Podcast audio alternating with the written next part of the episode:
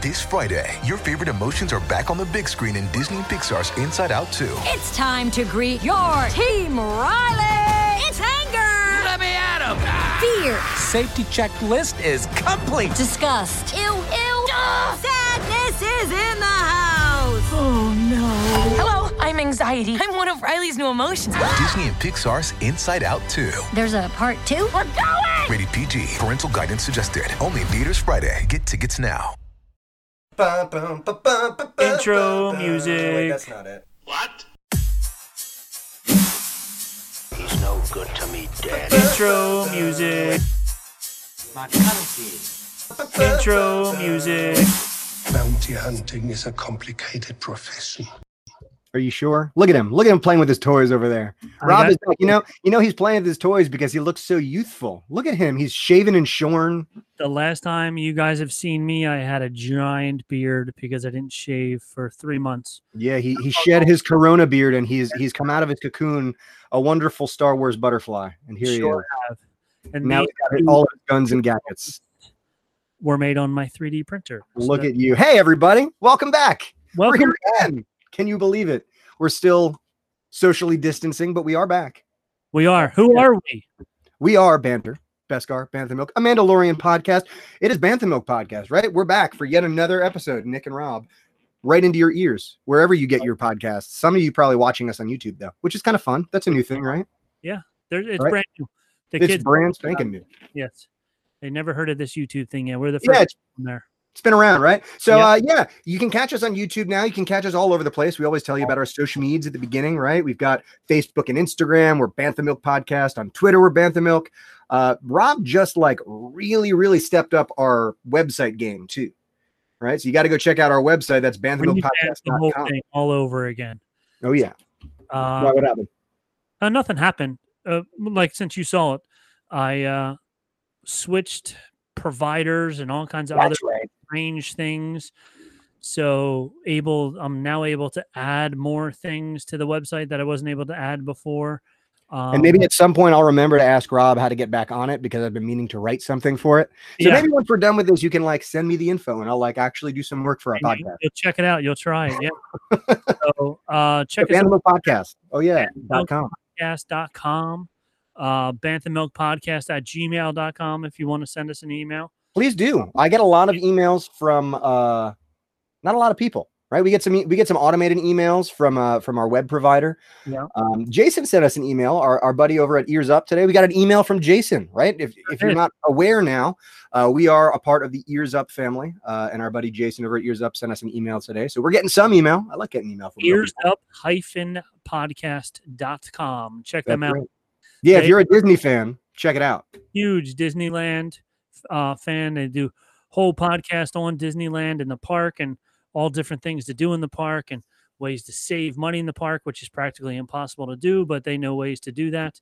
All kinds of really cool stuff, in-depth And- stuff about rides and things like that. And Rob is not only not only an endorser and and a part of the family, but Rob has been a fan for a good long time. Yeah, fan for a long time. So it's Um, always yeah, check them out. We've we're gonna we've been on their show once or twice. They they've come on ours, so it's just good to be a part of the family. There's another show in the family called The Supreme Resort. That's right. They uh, talk about the difference between the rides at Disneyland and Disney World. Disneyland and Disney World are under a whole bunch of scrutiny right now. Yeah. They did they say that they were gonna what did they say? They were supposed to open and now they're delaying the opening. Is that what's happening? Disneyland uh, in California, they have delayed the opening again. Disney World Okay. is still set to go. Well, I don't think Florida realizes what's going on in, the world right now. even in Florida, they have like 9,000 more corona cases every day, but Yeah. they're still wide open. Come on down to Florida. Yeah, it, well, it just feels like things are back to normal, right? I know they're not, but it feels like it. Rob has shaved. I have a haircut. Like Yeah, I'm, it's it's just craziness. Everybody just forgot that you know wearing masks and gloves is very important when you go out and Well, I had a gig the other night uh, at Oh, an yeah. outdoor bar, uh, and it was the most surreal thing in the world. You know, you they were checking people's temperatures on the way in, um, but once you got to the bar, which is which is on like on the outside, it was on the beach. It was nothing, man. You, no one was wearing a mask. Everyone was right next to each other at the bar. They were dancing. I was like, social distancing. no, it's, Pretty not good, man. Yeah, it's not good. Um, Good at But all. speaking of the bar, we don't we don't have a, a, a Star Wars drink this week. Again, last week we had what could be one of our best of all time. I got to get Rob to try it at some point. It was the Misarono Binks. Another really- homemade drink. So if you try to Google it, the only thing you're going to find is us. That's right. That's right. Uh, and my wife, who is the the drink official drink creator of Bantha Milk Podcast. Um, so today, uh, I had a uh, bourbon tasting, a virtual bourbon tasting the other day. So I've just got a couple little exciting bottles here that I'm just gonna talk some Star Wars through. Right. So we, these are all uh, four roses, right? All different varieties of four roses bourbon. Okay. Uh, and I'm just gonna I'm just gonna have some delightful drinks. What are you drinking today, Rob? I'm still drinking my 21A 21st 21A? Amendment. Uh, Why is that such a delightful thing that you're drinking 21st Amendment, Rob? because 21A is a sponsor of the Ears Up podcast. So They sure are. I supported them. So this is this right here is for ears up and for uh two one A. Yes, it's for you, y'all. Cheers. you go. Cheers. Mm. well, that one right there. This is number two. It hit me hard. I, I didn't put any ice in there. Anyway, uh, so we are here to talk Star Wars, right? This is after all a oh, Sure right. Star Wars podcast. Star Wars podcast. Um, so I thought we were going to go into some news. Rob said he had some interesting Star Wars news, and I'm not a I'm not a news junkie, so I want Rob to tell me about it. So we are going to get into some Star Wars news. The biggest news I think of the week is that Nick actually has a microphone that functions. Yes. Right. So if you're seeing in YouTube now, I want to just send a quick thanks to the Ears Up Podcast Network because they were pretty killer and they heard that we were having some technical issues and they sent me a really nice mic that you could hear my dulcet tones. So I appreciate you, folks over at Ears Up. And it sounds awesome. Oh, thank you, buddy. Right? It sounds wonderful. So, other than that, in real Star Wars news, have you heard of the game Bop It? Bop it. I Yeah. have heard of Bop it. Hasbro's Bop It? Oh yeah. Guess what? Tell They're me. making a Star Wars version of Bop It. And people worldwide are not going to be happy about this. Oh no. Jason Sudeikis will be very happy because the new Bop It toy Is is it a baby Yoda? Oh no. him in the stomach.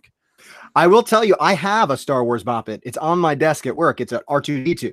Oh, okay. So that he you bop him on the head and you can twist his head and you pull his legs. Okay. Um, and it's uh, C3PO voices it, which is pretty cool. But uh, man, Baby Yoda Bop It, that's gonna. Yep. So it will actually require you to punch Baby Yoda. Um, Uh so yeah, so that'll be a lot of fun. So we'll see. Hopefully, right, Jason Sudeikis won't get any more hate anymore. let's hope uh, not. Since all- we're all gonna be hitting Baby Yoda. I know, right? Since we're all so annoyed of being stuck inside. Yes. Um, what was uh, uh, the comedian who was the leader of the group that went onto the? Oh my gosh, my brain that went I'm in not sure, to jail in space. oh, Bill Burr. Bill Burr. Yeah. So Bill Burr uh, gave an interview recently, and he said, um, you know, when uh, when he was asked to be on Star Wars, he goes, "You know, I've been making fun of Star Wars for years, right?" Yeah, I actually I I read about this. You're right, and he he had said something. I I thought I had heard something about where like Vince Vaughn approached him about it, and he said to Vince Vaughn like, "Isn't that going to be a problem because I've I've like made fun?" And he was like, "Yeah, I think that'll actually make it funnier." Yeah. Right? So it, it was uh, it was our good friend um, Jon, not Vince Vaughn, Favreau. uh, Jon Favreau. He's That's right. actually came right up to him. Wrong swinger. That's Uh, right. My bad. I do that all the time, though. I saw a picture of uh, Vince Vaughn in an old movie the other day, and I called him Jon Favreau. I just I just flip flop them all the time. All- Yeah. So it was Jon Favreau, and he said, "Are you sure?" I've been making fun of them for years, and he said, "Yeah." He said that'll make it even funnier if you if you're on. So then he was getting all kinds of hate because he was the first one to drop uh, Baby Yoda. Remember in, in the ship when he dropped That's Baby Yoda, true. He did. getting all kinds of hate. So then he was very happy when Jason Sudeikis decided to start punching Baby Yoda because all the haters left him and then went to Jason. That's Jason. right. You know, I think I, I read one of my favorite sentences of all time online the other day. Someone was talking about Bill Burr. It was, I think, on a thread about this entire thing. And someone mentioned, I just love that Bill Burr's in Star Wars because it implies the existence of a space Boston. It's just like somewhere out there is just a space Boston where everyone's trying to pack the cars.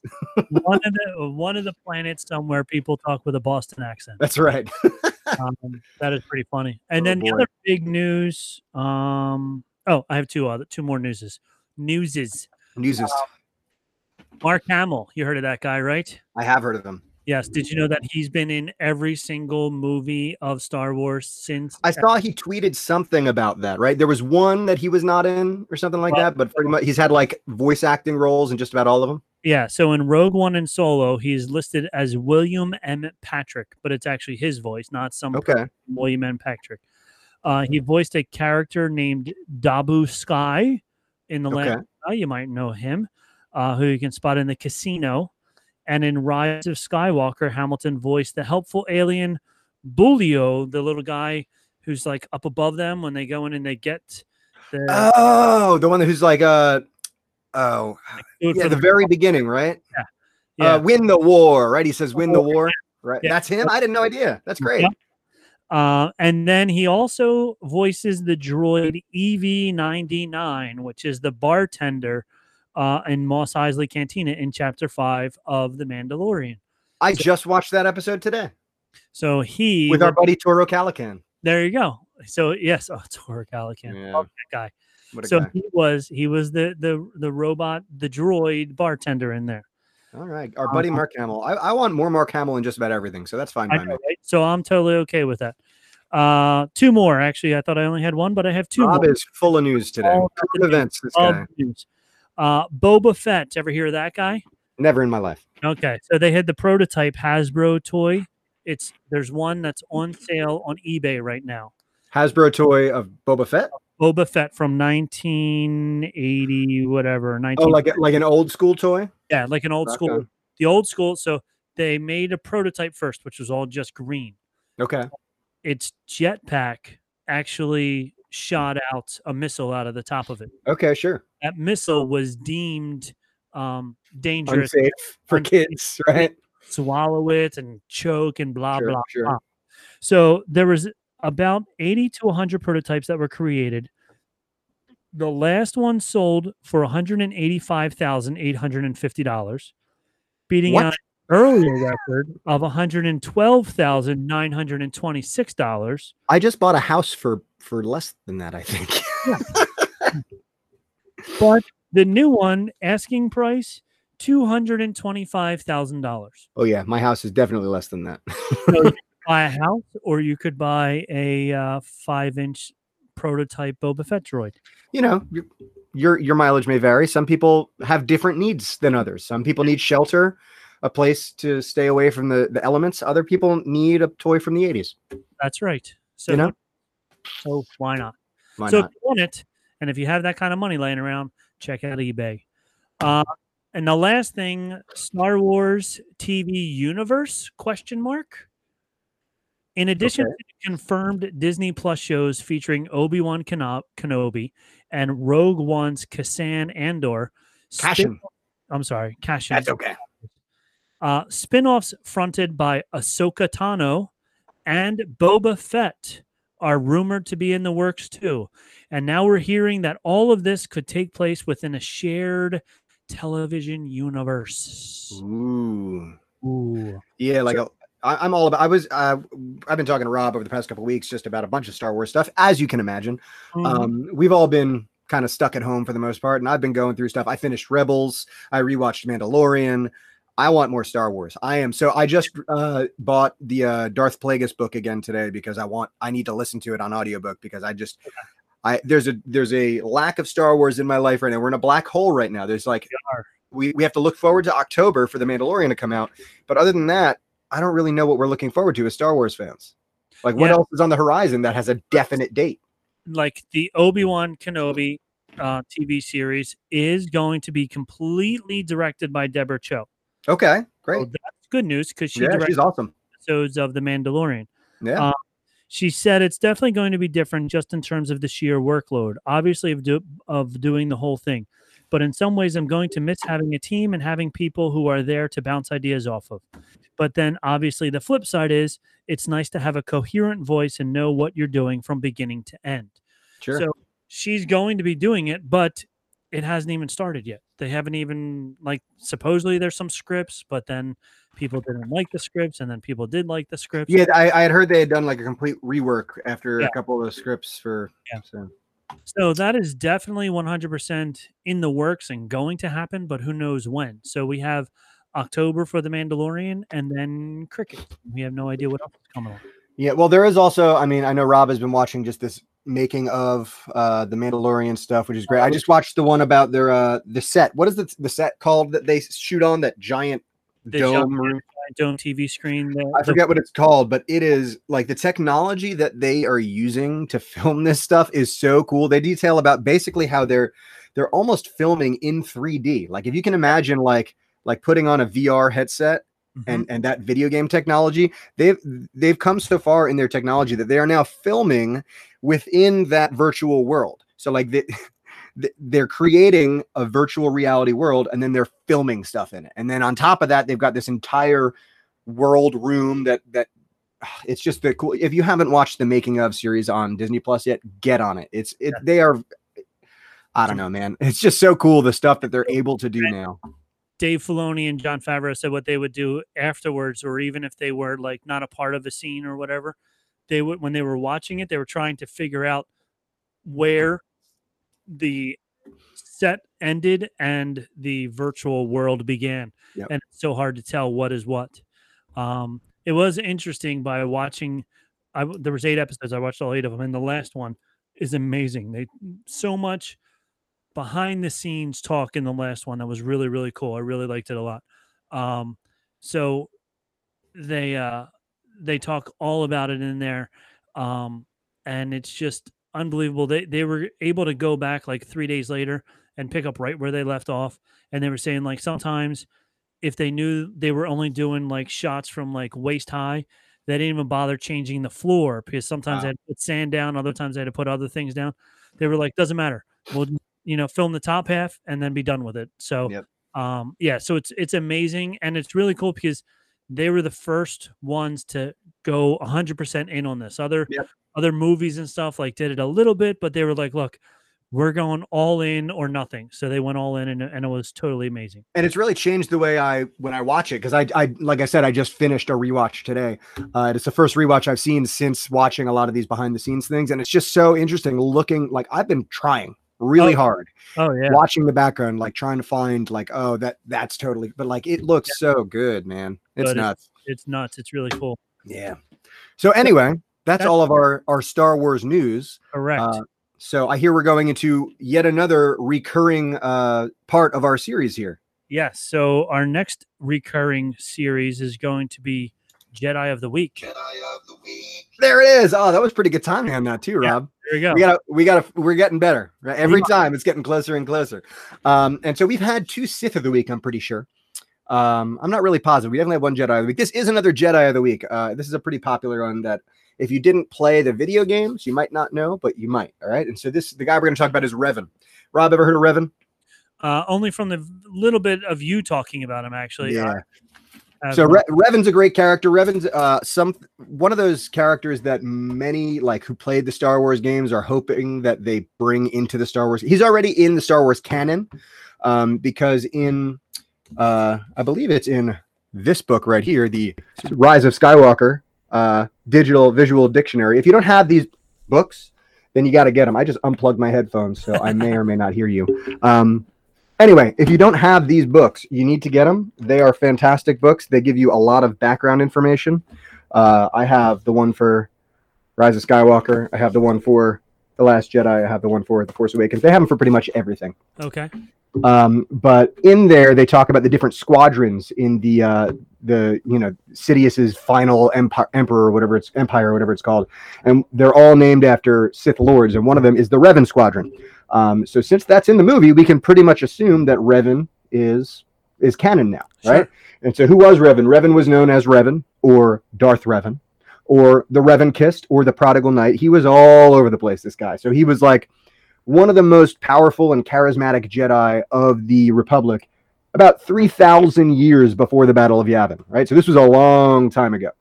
Um, he was like a rock star. Like, you know, I, I don't know that Jedi are ever really supposed to be that popular, right? They're supposed to be pretty humble, right? But this guy was not. He was he was very popular, very very powerful. Uh, him and his buddy Malak, right? Revan and Malak were like two buddies, and uh, they were taking part in the Mandalorian Wars. We, you know, this is very, you know, this is topical. We're a Yeah, yeah, Mandalorian man. podcast, right? Uh, and back three thousand years before our current Star Wars kind of stuff is going on. We had our Mandalorian Wars. Uh, it was this huge sc- conflict that the Jedi did not want to get involved in um, so much, but Revan and Malak said, "Too bad, we're doing it." Basically, uh, and so they basically saved the day in ways that were not so great, right? And so they took part in the Mandalorian Wars. In and the the Mandalorian Wars ended at a place called Malachor Five. Uh, if you watch Rebels, which we're going to talk about a little later, they talk about Malachor a little bit. Okay. Um, but what they did was they used this super weapon called the Mass Shadow Generator, uh, and that ended the wars. But it also pretty much destroyed Malachor Five, uh, and so it was not. That was pretty frowned upon. and so after, I mean, we could go. I could spend an entire episode talking about Revan. As long and short of it is, after this, they went out into the unknown regions. Him and Malak, because they sensed this disturbance, this nasty thing, like something's out there, something's bad, um, and they went out looking for it and they found it. It was the Sith Emperor, uh, and they were corrupted by him, and they turned to the dark side. And when they came back to the known world or the known universe, galaxy, uh, they came back with an army, right? And they they were bad. They were bad dudes. Uh, he was betrayed by his buddy Malak. Uh, he got his memory wiped, and then he all of a sudden became a good guy. Again, he was back and forth, back and forth. um, he he's the main character of the game Knights of the Old Republic, which Okay. is on Steam. It's on pretty much every platform. If you haven't played it yet, it's a it's a really good game, mostly story driven. So if you're into video games, but you're really into like story, this is one of the best Star Wars stories I've ever played. And he actually his story comes back later on in another uh, video game called The Old Republic. Right? There's Knights of the Old Republic, which was like an old 15 year old game or so. And then there's The Old Republic, which is like a World of Warcraft type Star Wars game that came out maybe 10 years ago or so. Uh, and his story is continued there. Um, but yeah, Darth Revan slash Revan, uh, one of the coolest uh, Jedi ever. Only because, if not only because he was one of the first ones we saw with a purple lightsaber, which was pretty cool. That is pretty cool. Um, and he had a pretty cool helmet that was kind of Mandalorian like too, because Okay. again, um, he he did kind of show the Mandalorians who was boss.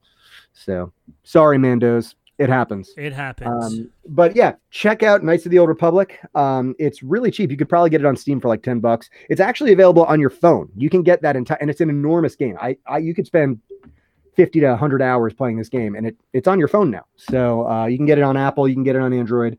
Uh, I am not in any way affiliated and or sponsored by these people. Uh, if these people are listening and want to sponsor me, we will gladly be sponsored. bantamilkpodcast at gmail.com. You know There how to you get go. hold You of know us, how to get right? hold of us. That's right. Yeah. All right. But uh, so yeah, So That's, uh, that's that our- our is buddy, our Jedi of the week. better on the first one. It was That's okay, better on we'll the get it. first one. Yeah, I talked a, got a little too early there. That's all right. All right, so you had some fun things that you wanted to talk about the Phantom Menace real fast. Yeah. So Yes. here's what happened. So again, I I've been I've been sitting at home. I've been working at my parents' restaurant actually, but when I'm at home, I've been trying to relax because I move in about two weeks. It's the last bit of relaxation I'm going to get in a little while. So today I sat down and I went, I'm going to watch. I'm going to start from the beginning. I'm just going to go. And so I started the Phantom Menace, and I will say, um, interesting stuff. I this the, the points I want to bring up with you today. I've got some questions for you, Rob. Okay, Because I- I'm as I was watching, there were some things that popped up. Uh, I just wanted to point out, right? So, just from the beginning, I'm going to start at the beginning of this. Uh, first of all, the costumes for Nute Gunray and the Neimoidian are terrible Terrible. right? Like when when when we get in and we see these Neimoidians in the in the Trade Federation, and they're talking, and their mouths don't even close to one like line up. I don't know what they were doing. Star Wars is usually known pretty well known for, I don't know, innovative costuming. It just seemed pretty lazy. Yeah. Speaking of costuming, I'm extraordinarily glad that it, they revisited Episode One and took terrifying puppet Yoda out and inserted CGI Yoda CGI Yoda, sure. because original 1990 whatever puppet Yoda, 50 or however many years younger, was he looked kind of terrifying. he was not a good looking, Not a good looking look. puppet. Um, now I, I never really stopped to think about this because I was I was pretty young when the Phantom Menace came out. But can you? I mean, how old were you when Phantom Menace came out? what was it in the early nineties? 2000 ish, maybe 2000. 1999, 98. Uh, yeah, I was old at that point. I was in my in my twenties. Okay, so I I- you just got to put it into perspective because I guess I was a kid. It, I didn't click with me, but there was so much lightsaber in Oh, yeah. Phantom Menace. Yes. That must have been such a cool thing for like these like people who've been waiting, you know, 15, 20 years Yeah. since the last one. All of a sudden, here's a new Star Wars movie, and it's just lightsabers everywhere. So right? And, and they're great fights too. that's why my son likes it more than the original trilogy because he's young right now, and Sure. lightsabers are cool, and there's a lot of they are. lightsabers. So Sure. that was much more exciting than having to follow along the storyline of episodes four, five, and six. And it's true. And it, the, the lightsaber battles do get more interesting as four, five, and six go on. But you really, I mean, you have to be invested in the story for those Mhm. because you're just limited by the technology at the time. Um, but I, I mean, I get it. Uh, it's lightsabers are cool. I mean, it must Yeah. have been really cool for people to like. I don't know. Like I said, 20 years later, And- look at all these lightsabers. It's amazing. It was also like George Lucas's thing was now he Yeah. had the technology to be able to make really awesome stuff that he wished he could have done in 77 and, and in the 80s. So he was all gung ho about making it look as so cool as possible. Um, unfortunately, I think the story lacked, but the you know the visually it was pretty cool. So Yeah. Um, so Jake Lloyd, you know Jake Lloyd. You know the name. Jake Lloyd, Jake Lloyd is the young child actor who, who Oh. played Anakin. yes, Um, you know, I'm a teacher. I feel bad. My goodness, were there no better actors around? oh, you want I feel, about? I feel bad for this poor kid because he's my age now, and I, I'm pretty sure from all accounts he's kind of lost it because because he had a rough life after this. And if you like look up online interviews with him, he blames George Lucas, saying George Lucas ruined his life and stuff like that. Um, but man, like again, I've mentioned it on this podcast before. You watch something like Stranger Things, and you see those child actors, and they kill it. they kill it. Yeah. And then and then you see this, and you you're reminded, oh, this is the kid who was on Jingle All the Way a couple years ago, Well, it's, and it's just not so good. I think I think uh, Disney is doing the same thing again. They have their new straight to Disney Plus because of the theaters being closed and everything. But the new movie Artemis Fowl, the lead kid in that is so bad. Yeah. Like he makes he makes young Anakin look like a good actor. wow. That's, and I'm like- tough to do. I'm watching this and I'm going, okay, they had they had to have thousands of, of kids audition for this, and this is the one that they picked. Now I'm not I'm not gonna blame the kid because it's not his fault. I'm blaming the people who picked him. I'm blaming the director who said act this way. Yeah, but it's the same with Jake Lloyd too. You know, because Yeah. like there's literally, I like lost it when I was watching that. One of the lines that Anakin has in this in this movie is "Yippee!" he can't even say he gets excited, emotion. and George legitimately said, "All right, when this happens, I want you to say Yippee!" yeah, and he's Who like, does? he goes, but and he's like yippee, like he's oh boy, he's like he's it's not even. Yeah, he's not even say- into it. yeah. So It's just bad. Speaking of bad, again, I I'm a Star Wars fan. I say all the time. I like Star Wars. I like this movie. I didn't hate watching it. Uh, but Jar Jar sucks. like I tried, that's man. I was like, all right, he's at the I. I like Star Wars, Jar Jar. You know, I'm gonna give, Uh-huh. but like Jar Jar was fart jokes, crotch shots, and terrible CGI. Oh yeah, Like that's all it was. Like at Yeah. one point, this weird animal farted, and like they panned to Jar Jar, and he was like, "Ooh, funny for kids." Yeah, uh-huh. Uh, and like he he lands on the tank, crotch first, and he's like, "Oh, like oh yeah. come on, It- it George, was- what were it- you doing?" He was this, the man?" comic relief, but he was a bad comic relief. What's funny is, um, so this kind of ties in. There was a, a quote by Rian Johnson. Someone on Twitter asked Rian Johnson, um, "Say a nice thing about the prequels." um, and what he said was actually kind of cool. He said, "Lucas made a gorgeous seven-hour-long movie for children about how entitlement and fear of loss turns good people into fascists, and did it while spearheading nearly every technical sea change in modern filmmaking for the past thirty years."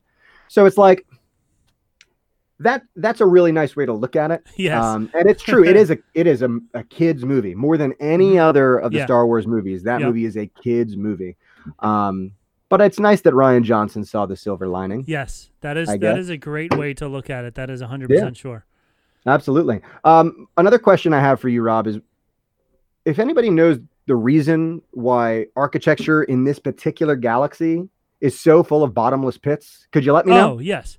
Let's let's just think about Uh-huh. the bottomless pits of Star Wars. We start the Naboo bottomless pit. There's a couple in Naboo, right? Because Yeah. during that fight, lightsaber fight, there's like two or three of them that they battle over. Right. Um, the the first Death Star has a bottomless pit, right? We see that uh, as o- Obi Wan is is going around and messing with the tractor beam.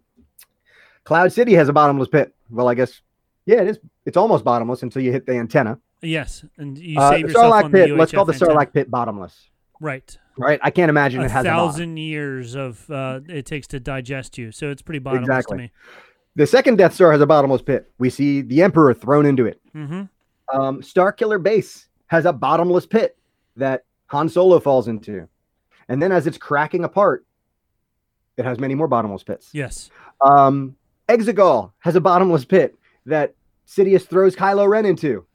Uh, and then, of course, there's all of Rian Johnson's bottomless plot holes, right? There's all that. um, but what is what is it with bottomless pits? Is there a real like is there a real engineering reason that so many bottomless pits exist in Star Wars? I think as a kid, George Lucas must have fallen into a well at one point in time it.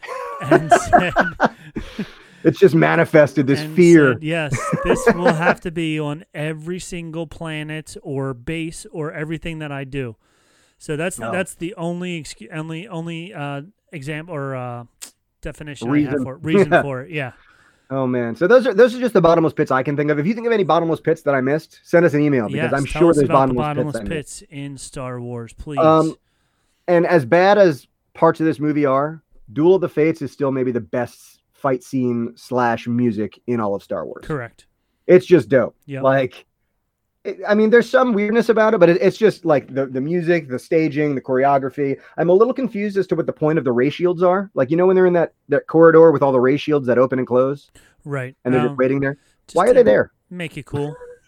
Yeah, yeah. they figure at some point someone's gonna have a fight. Someone's gonna have a fight in this hallway, and we need something to pop in and out to protect them. like one or two ray shields I'd get, but like they're really perfect. There's a lot of them. Yeah.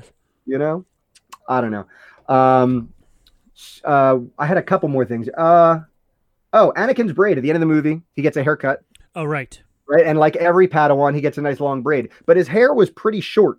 Yes. And then all of a sudden, he's got a braid that's like He's down a- to here. well, it's it's um it's a weave. Oh, Yeah. you think he got a space he weave? got a, he got a space weave. Yeah. When you uh, they they When put a weave in when you get your bird. Padawan. Yeah, and then and then the weave grows out as your real hair grows with it. So I like that. yeah, so that's that's what it is. It's you know. I never thought about that. I never thought about space weaves, Rob. This is why I have you here. This is why I'm I need here. another set of ears. Yeah, I mean, and, and Oh, I, I clear everything up for you. Listen, I I still like this movie. I really do. But I mean, it just for whatever reason, this movie in particular and, and the second one just don't stack up for me with the other ones. And I'll still watch them. Right. Uh, I, I do like I do like Rian Johnson's sentiment. I think that is a nice Yeah, way to was- look at it, and I think it cool is way. it is important, uh, an important role that Star Wars plays. But I just sometimes wish that they would start realizing that a lot of their audience has grown up. Yes. A lot of their audience still loves what Well, they do, and they want a little bit more mature of a Star Wars. And I think we got that a little bit with the pre the sequels. Um, but I think the Mandalorian is where that's really yes. starting to, to click. So George Lucas, when he made Episode Four, he made it for kids. You know, like it's Mm-hmm. you know, so it was supposed to be, you know, a space movie for kids and whatever. So when he went back to Episode One, he was thinking the same thing. This is for a whole new generation. So I'm going to make this for the new generation so they get the same feeling that the kids of the 70s and 80s got with the original trilogy. So it really was for kids because that's that was his goal was to make it for kids and that's why there were fart jokes and crotch shots and all that other stuff. He wasn't thinking about all of the kids that are now grown up and 20 years older that have been waiting for something Star Wars for for 20 years. So, and I think the sequels did that. Now, the sequels have their own problems. Don't get me wrong, right. but everything that's happening now does seem to r- try and bring in kind of all the age groups because they kind of realize that it's really an all-encompassing thing now. Rogue One was really the big one that started that, I think. yeah. because Rogue One was this really gritty, you know, war movie, and that was the big thing when it came out. Everyone was talking about, oh, you know, it's Star Wars, but it's really like a gritty war It's- movie, and it was. it's- uh, it was more mature. it's It was a darker mature, tone. yeah. So I think that was kind of the beginning of it. So I think we're kind of seeing that, and even in even in like the cartoons, we see that. Yeah. And we'll oh, talk yeah. about Rebels coming up here in a second because Rebels. I, I- told Rob I finished Rebels and I want to start it over and watch it three more times because I think Yeah. I like Rebels more than I like Clone Wars. I love Rebels. So Yeah. so we can talk about Rebels for a long time. So that sounds like our segue into our discussion on Rebels. Let's talk Rebels. Let's it talk was Rebels. delightful. It was delightful. So before you get into Emotionally, how was it? I'm going to give you some facts. Let's hear it. 75 episodes long and four seasons. Fact one. Boom. Fact one. I was I was a little upset about. I wasn't upset because it was nice. Every episode felt important. Yes. Um, it, there wasn't any because uh, Clone Wars is how many seasons? Nine, Seven. seven. Seven. Oh, it seems like longer than that. Either way, seven is is a good amount. Yeah. and they were all like what twenty something episodes, pretty much. Yeah, except for Um, six and except for the last- the yeah, last, the last two because they were Um, they were cut in half. So I wonder how many total Clone Wars episodes there were. Let's let's do a quick Google search. Uh, Okay, well while You're you're looking for that, I'm yeah, going to talk go a little ahead. bit more about Rebels. So 133. 133. So a lot more. Yeah. Yeah. Um, but Rebels is an animated television series, as we know, set between the events of Star Wars Episode 3, Revenge of the Sith, and Star Wars Episode 4, A New Hope. This And show. so before we get into that, if you have not seen Rebels yet, here's your warning. We're going to probably be talking some spoilers here. yeah, oh, um, 100%. Yes. So, so we're gonna you we're should gonna, watch Rebels now and then come now, back. And then come back Yeah. to us. It's only 75, 30 minute episodes. So we'll Yeah, see you in, in a couple hours. Uh, uh, in a time where the Empire is securing its grip on the galaxy and hunting down the last of the Jedi Knights as a fledgling rebellion against the Empire is taking shape. So that's the premise of the show. That's the backbone of the show. Now, Right. do you want some trivia before we get into some things? Give it to me. Okay. The design of Zeb. Those of you that don't know, Zeb is one of the main characters. He's like a purple uh, Beast Boy type looking creature. Yeah. Uh, very strong and hulking, uh, kind of like a Yeah, monster it's, face. it's kind of interesting, Zeb, because like I, I was thinking about it as I was watching. It's like he doesn't use the Force.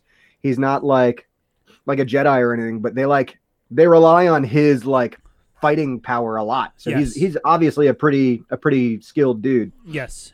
So he is based on a person named Ralph McCarran. I hope I'm saying his name right. Um, but he's the guy who designed and storyboarded and drew like all of the original characters. Isn't that Ralph McQuarrie? McQuarrie, yes, Yeah. Ralph McQuarrie. Sorry, Yeah, I said I was yeah. say So wrong. he's based on Ralph McQuarrie. He's based on Ralph McQuarrie's early concept art for oh, Chewbacca, with the wow. addition right. of the purple tiger stripes and all. So when he originally drew Chewbacca, he drew him to look more Oh, like Zeb. I'm looking it up right now. Holy Okay. goodness! Wow, that's cool. Yeah, so that's that's a neat fun fact. I like. I'm really glad that Chewbacca didn't look like that. Yeah, I like Chewbacca the way he is, but I also like Zeb. So I'm glad that they they were able to to dig deep. And this is a Dave Filoni thing, man. Like he finds all these deep Easter eggs and like digs them up and pulls them out. Well, he's he's smart. You know what I mean? It's like why would you need to come up with all these new things when there's already so much content? Yeah, You know what I yeah. mean? They wipe so much clean that Mhm. doesn't count anymore. Why not use this awesome content that has already like Star Wars fans already love a lot of the stories, a lot of the characters, a lot of the concepts that have come out of the non-canon stuff yeah, and they're they're doing a great job, I think, of pulling that in. And uh, again, that's a testament to the fact that Dave Filoni is a big fan. you know what I mean? And I, I think if you had someone that wasn't that, we wouldn't be seeing this as much. um, in the last episode, in episode eight of the uh, behind the scenes of of the Mandalorian, they talk about it a lot. They talk about uh, the ice cream uh, maker and uh, how Yep. how Jon really wanted to to bring that back. And they're like, what else can we do? There, so they brought back like you know the Ugnaught, who was just a background character in episode five, and now he's almost like their Yoda for the Mandalorian. You know, so they loved bringing in all these little things that were you know background stuff, and then repurposing them and making them much more important. And Yep, he, he great. even started doing that in this. Um, the first season takes place 14 years after the events of Star Wars and five years before those of Episode 4, A New Hope. Uh, between each subsequent season and the next, there is a time jump of about six months.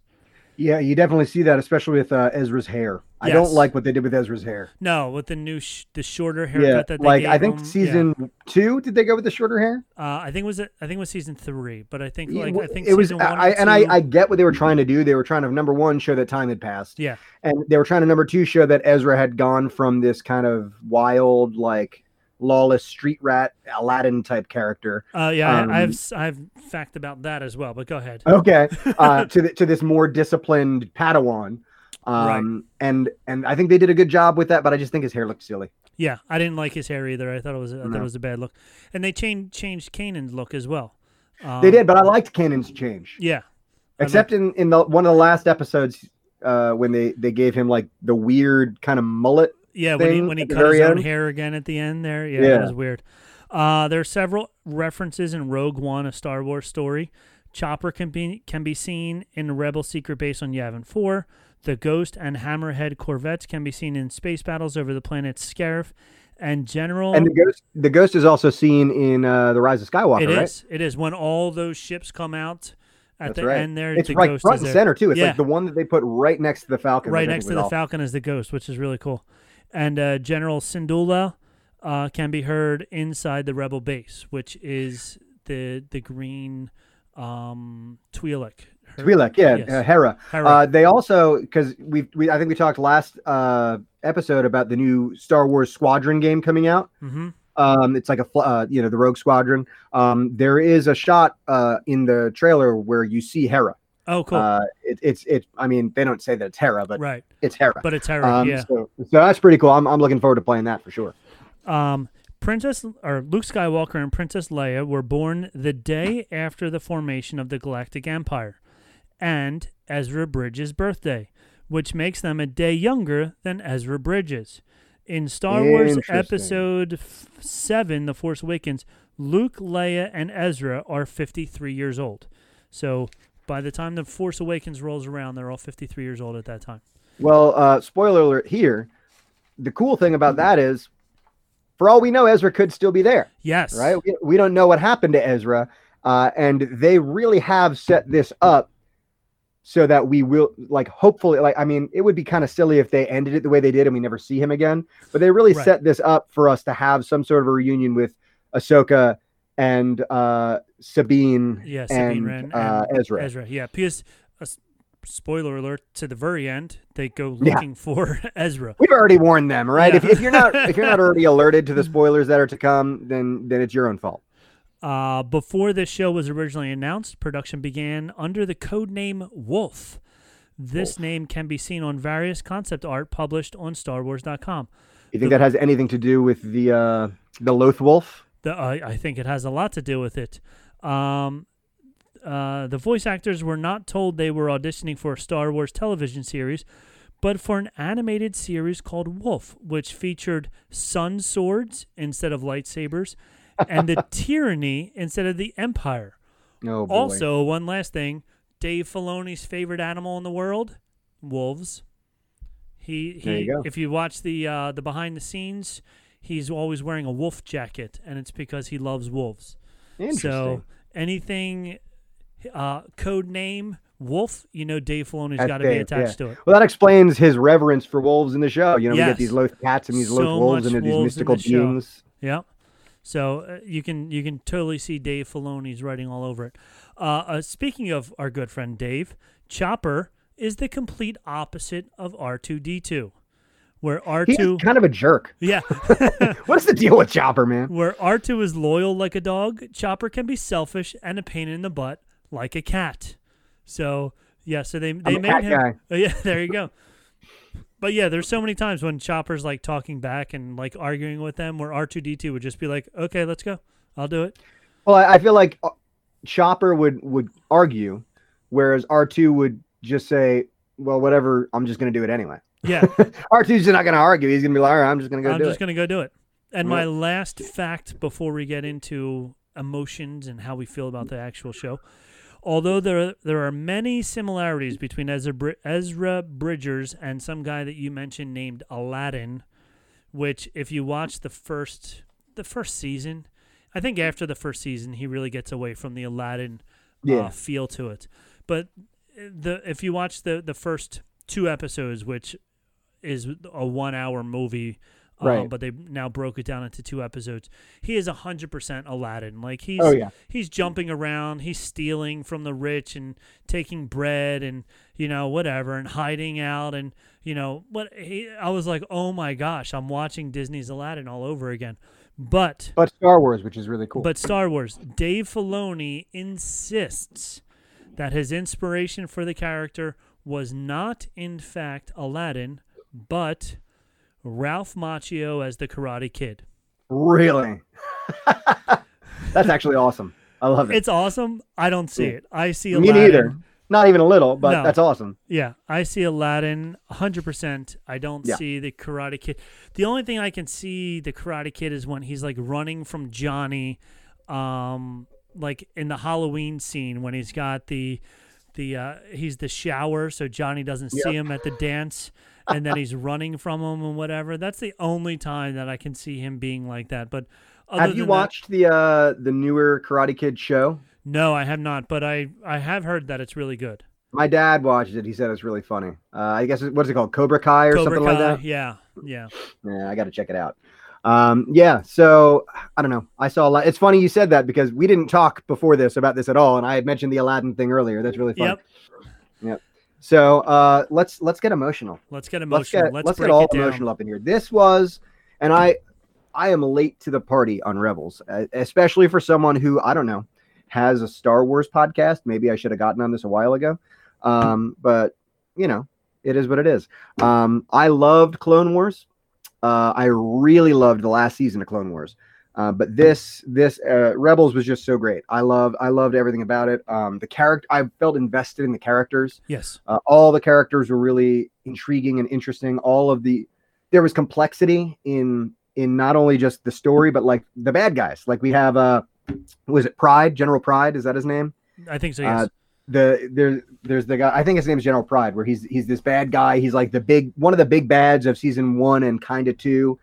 Um and then he like gets trapped somewhere with our boy what's his name the, the purple guy? It's oh, with Zeb. Yeah. Zeb, Yeah. right? Him and Zeb got like stranded together and, like, And they're in that other, cave. Yeah.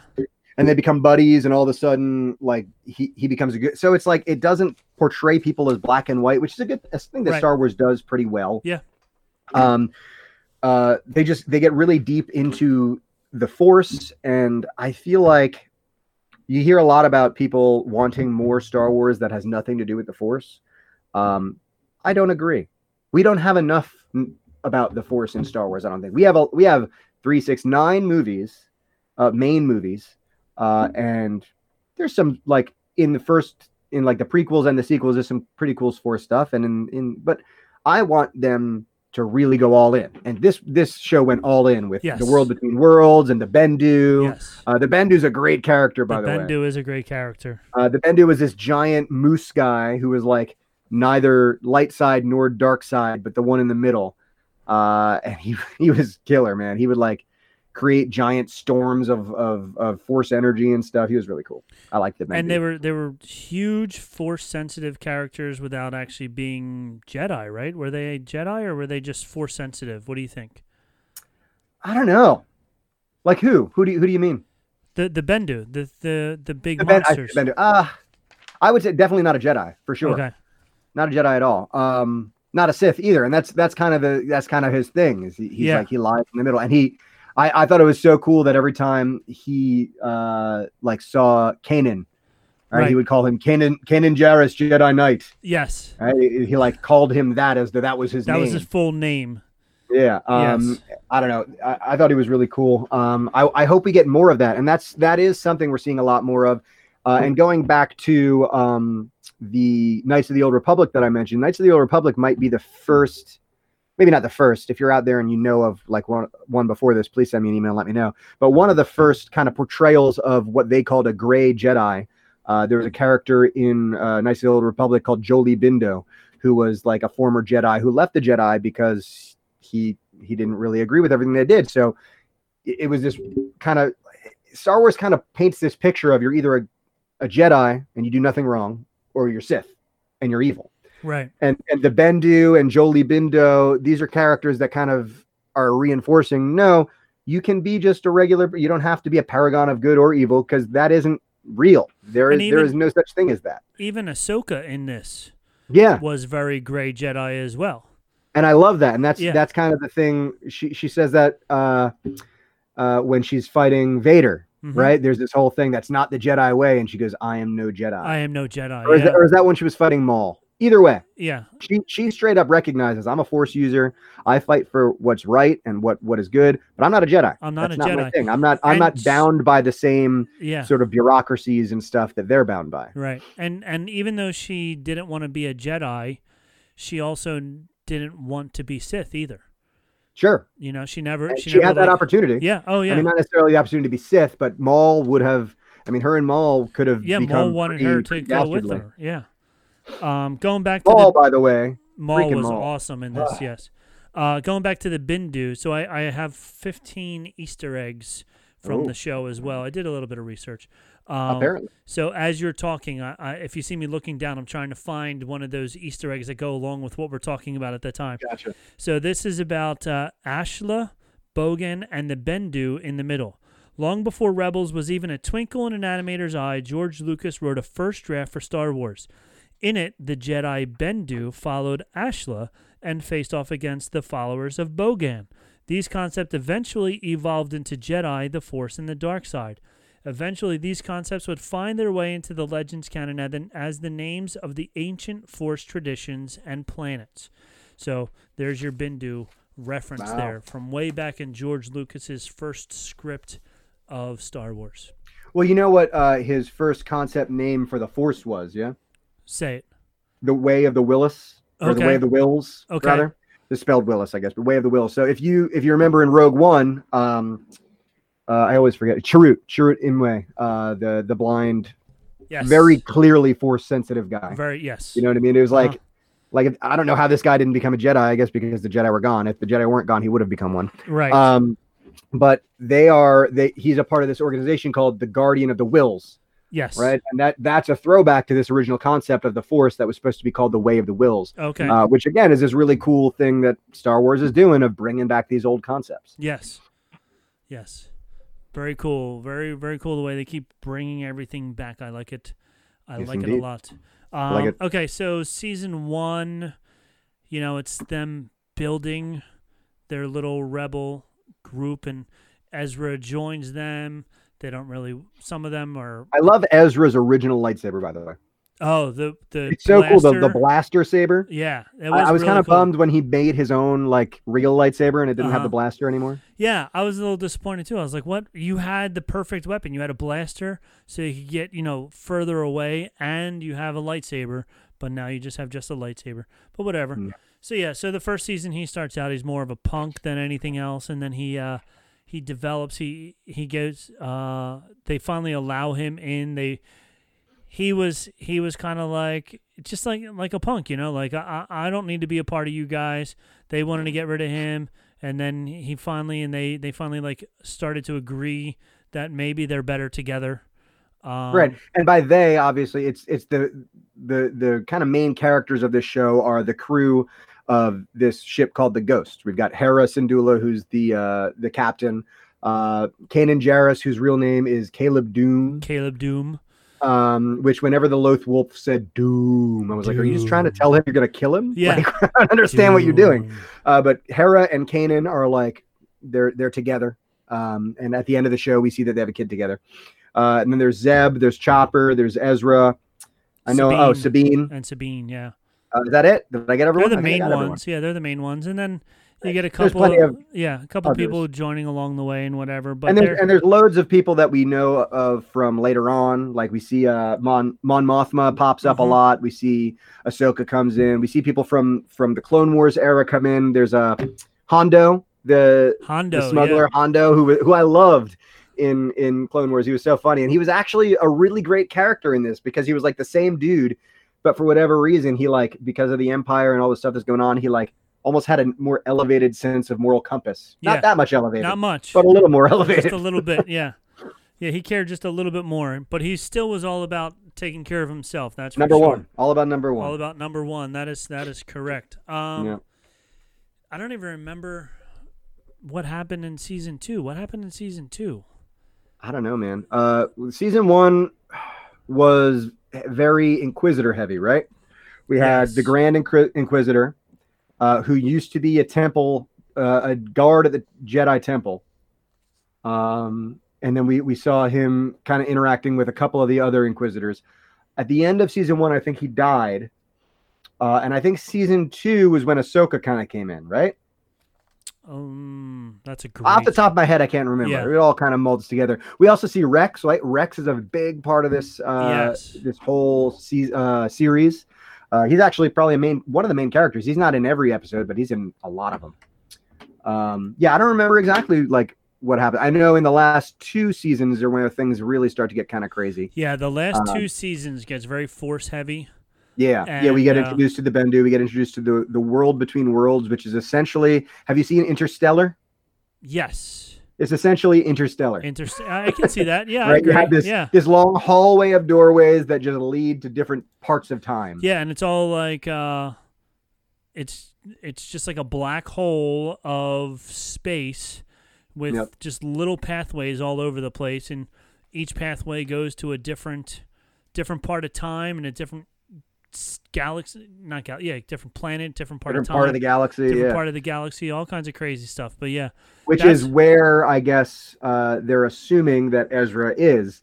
Uh, oh, you know what? You know who became the big bad? That's right, because in the first two seasons it's the Inquisitors and Vader, and in the second two seasons it's Thrawn. yes, Thrawn comes and into Thrawn this, yes. is killer, man. Yeah. Every time Thrawn is like having one of his weird manifesto moments, and they're zooming in on his face, and they've got that organ music playing. Uh huh. it's like oh my god this is the most killer character ever um and and they they i don't know that you can even say that they killed him because we don't know what happened to him and ezra but they they made him go away in just the weirdest and coolest way possible and he was just escorted into the the ether by space whales Yes, yes, they uh the purrgil they they they bring back the space whales. They come, they save the day, and they just like suck them out into, and then they they um light They go into speed. They, hyperdrive. they go into hyperspace. Yeah, yeah and so we don't know if you don't, if you don't know what the purrgil is you need to watch rebels because Yeah. apparently there is a a race of space whales that has the ability to go into hyperspace to jump into hyperspace. Yes, uh, which is amazing. amazing that that an Um, animal can do that as opposed to you know A machine. ship, a machine. Um, but Ezra, the entire kind of show has been sh- seen as like having this weird connection to animals and nature. Yes, And so for whatever reason, these Purrgil kind of like trust him. And so at the end, he like they come back and save they the come back and help him and save him. Yeah. Um, more about Thrawn. Thrawn is a master strategist, skilled combatant, and above all, a big art nerd. Oh yeah. He believes that he can gain insight into a person or society through the art, through the art it creates. Thus, he has a large collection of art ready at hand. So remember, he took um, the painting of, uh, Sabine's painting, right? yeah, Sabine. he No, also not took Sabine. uh, whatever that there was that wooden object that was important to Hera. Yeah, yeah. He So took that he too. took and and yes, was it Sabine or Hera? Hera had a painting also. Oh, it was the thing about her family. He took Yeah, that. He took It the, Sabine's the painting. Sabine was the, sticks. artist, and he had a couple of her paintings. Yeah, up in and and uh, he was like, "Oh, I recognize this art because he had a couple of her things that she like spray painted somewhere else in the galaxy, and he, and he took Right. them whatever."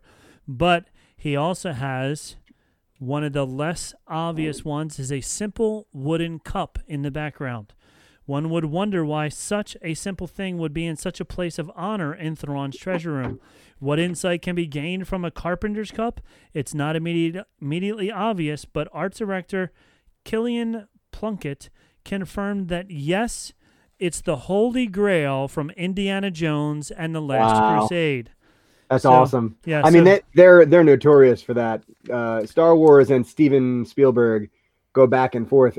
I think I forget what movie it is, uh, but at some point, you know, the Crystal Skull. Yep. Did you see the Crystal Skull? Yeah. Uh huh. Terrible movie. Terrible but movie. The Crystal Skull skeleton was in some Star Wars. It was thing. yeah. It was definitely in a Star Wars. Uh, in a Star But Wars Thrawn, episode as well. Thrawn is from Legends, right? Thrawn Yes. is not a new character. No. Thrawn has been around sin- for a long time. Thrawn is actually a species called Chiss. Chiss is like when you see Thrawn, he's he's got completely blue skin and red eyes.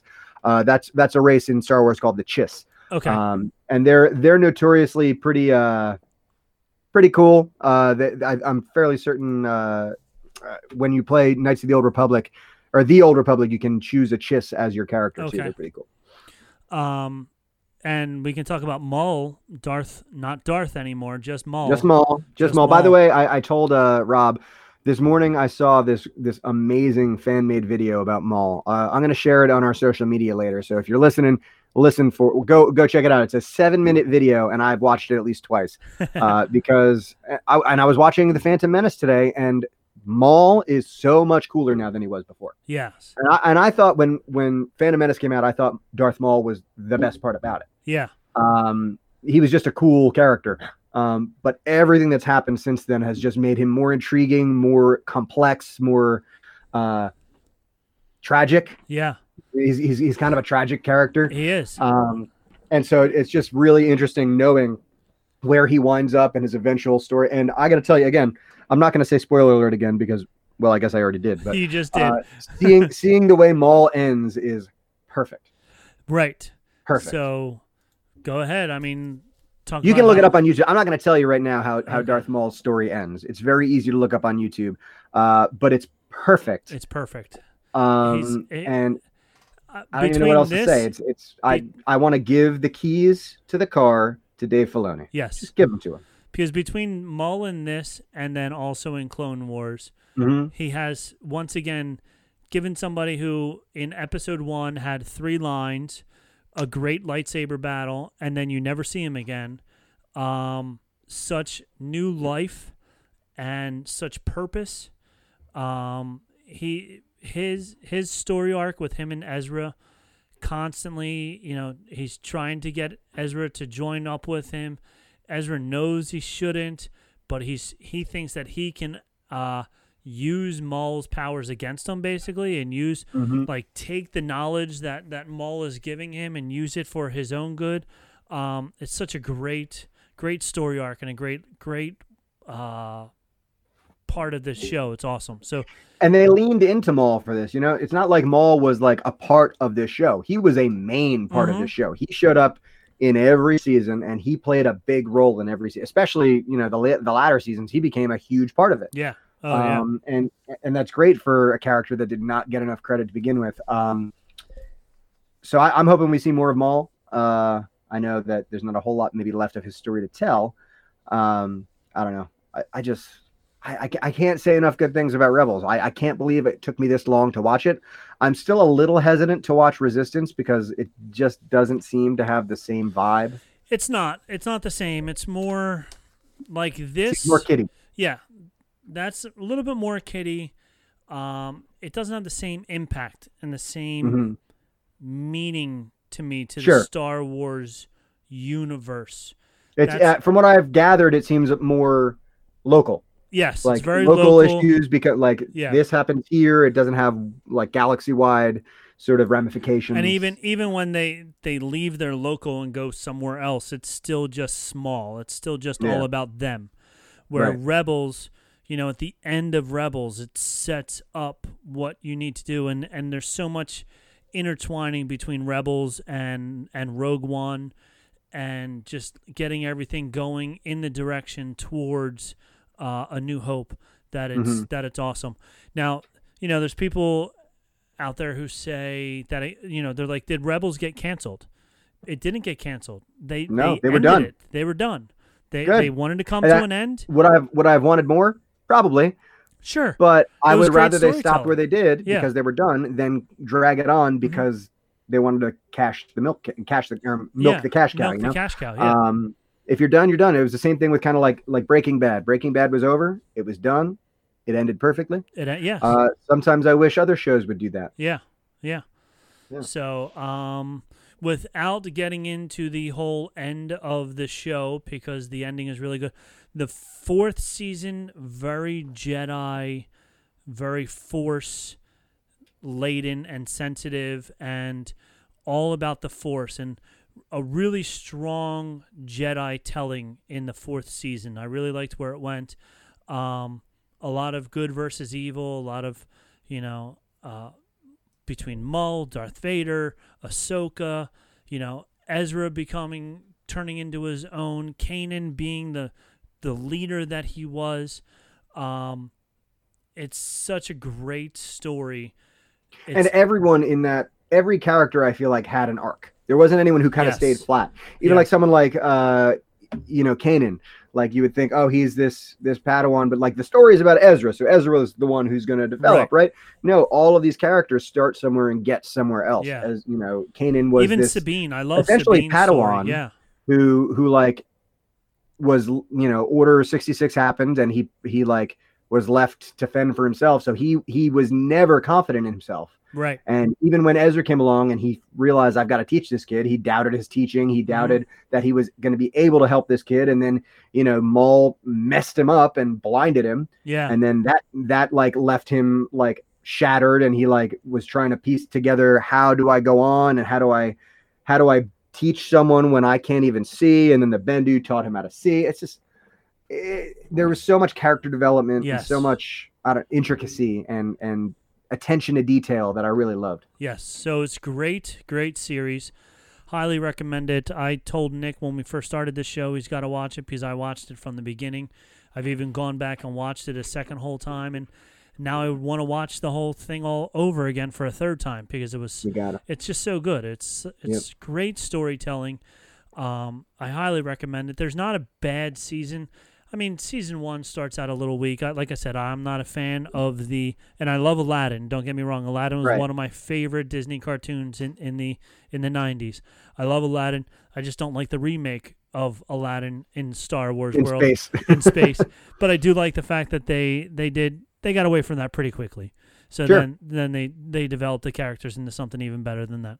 So Yeah. I have other Easter egg stuff, but whatever, it's not necessary at this point. I Yeah. think uh, so I get. I think the main thing here is again, I'm betting a lot. I mean, I don't know how many of you actually listen to us. Hopefully, there's about a you know three or four, six thousand people of you out there listening. Um, I'd imagine a lot of you. Uh, that's exaggeration. Uh, have not watched the uh, the Clone Wars series or the Rebels series. Uh, and I again, I've mentioned before on here. I understand that there's this barrier for some people that well, it's a cartoon and it's hard to get by. Um, but the storytelling in Rebels is is more in depth and and mature than I think I would say even the prequels are. yeah, I, I would Um, agree with that. So if if you're a Star Wars fan, try and get over the cartoon thing, uh, because the story behind it is really great. yes, hundred percent. I agree, hundred percent. Um, so I don't know. I think we don't need to really talk much more about that. I think No, that's a that's it, that's man. a I pretty mean, good way to uh, end it there. the the big thing here is I need for y'all. We're gonna try and post it up on our social media. Uh, check out the Maul fan video, uh, especially if you've already seen Rebels. It it really is like a, again. I'm seeing a lot of video recently that just seem like love letters to Star Wars, and this to me is like a love letter to this excellent character that.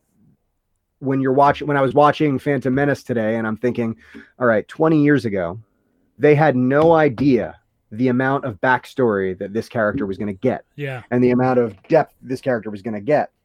And yet they did, and they managed to take this blank slate, like you said, this three line Phantom Menace, and turn him into just this in depth, extraordinarily important player in this galaxy. yeah, hundred Um, percent. So go watch Rebels. It's watch great. I might when when me and Rob stop this, I might go downstairs and go watch some Rebels And start start all over again. yes, indeed. So all right, well, that's not all we got. I think, think we uh, we covered a lot today. We talked a little episode one. We talked a little rebels. Uh, we talked a little uh, Revan. Uh, if you have any uh, Jedi or Sith of the week that you'd like to recommend to us, if you have any uh, alcohol that you'd like to re- recommend to us, th- since you know I've just been drinking whiskey and Rob's just been drinking 21A, let us know. Uh, once again, we're on Facebook and Instagram, Bantha Milk Podcast, Twitter, Bantha Milk. You can catch us at our brand new exciting website, banthamilkpodcast.com. com. Check Uh, out and our please check out our buddies at Ears Up Yes. uh, and at the Supreme Resort. They are great people. They put out a great show. They put out a great product. Uh, and if you're a Disney fan, there's no reason why not. And I know a lot of you Disney fans are probably aching to get back into the parks. What better way than to listen to these guys talk about the parks, just to remind you what a great place it is. remind you how awesome it is. Also, I've heard it's the out- happiest place on earth. That's what I hear. Rumor has it. When it's open, it's the happiest place on earth. Um, also, check out either on our webpage or on uh, earsup-podcast.com's webpage. They have uh, Patreon, so you can join Patreon if you want to. There's an Amazon link. Please click on the Amazon link. Everybody shops on Amazon because we can't go anywhere. So just use this Amazon link. It won't cost you anything extra, and it'll give us a little something in the back. And uh, don't forget to oh also check out their um, Etsy page. They have an Etsy page. A lot of T-shirts and stuff, ears up T-shirts and stuff like that. We got to start. We got to start uh, putting that wood lathe you have to to work. Put out some some uh, Bantha Milk podcast woodworking stuff. Yeah, man, definitely. So yeah, we'll, have to figure that out. We'll have to figure that out. We can definitely work on something like that. So I think that's pretty much it. So from all of That's us here at Bantha Milk Studios and on the other side of New Jersey as well, I'm Rob. I'm Nick, and we have spoken. We have spoken.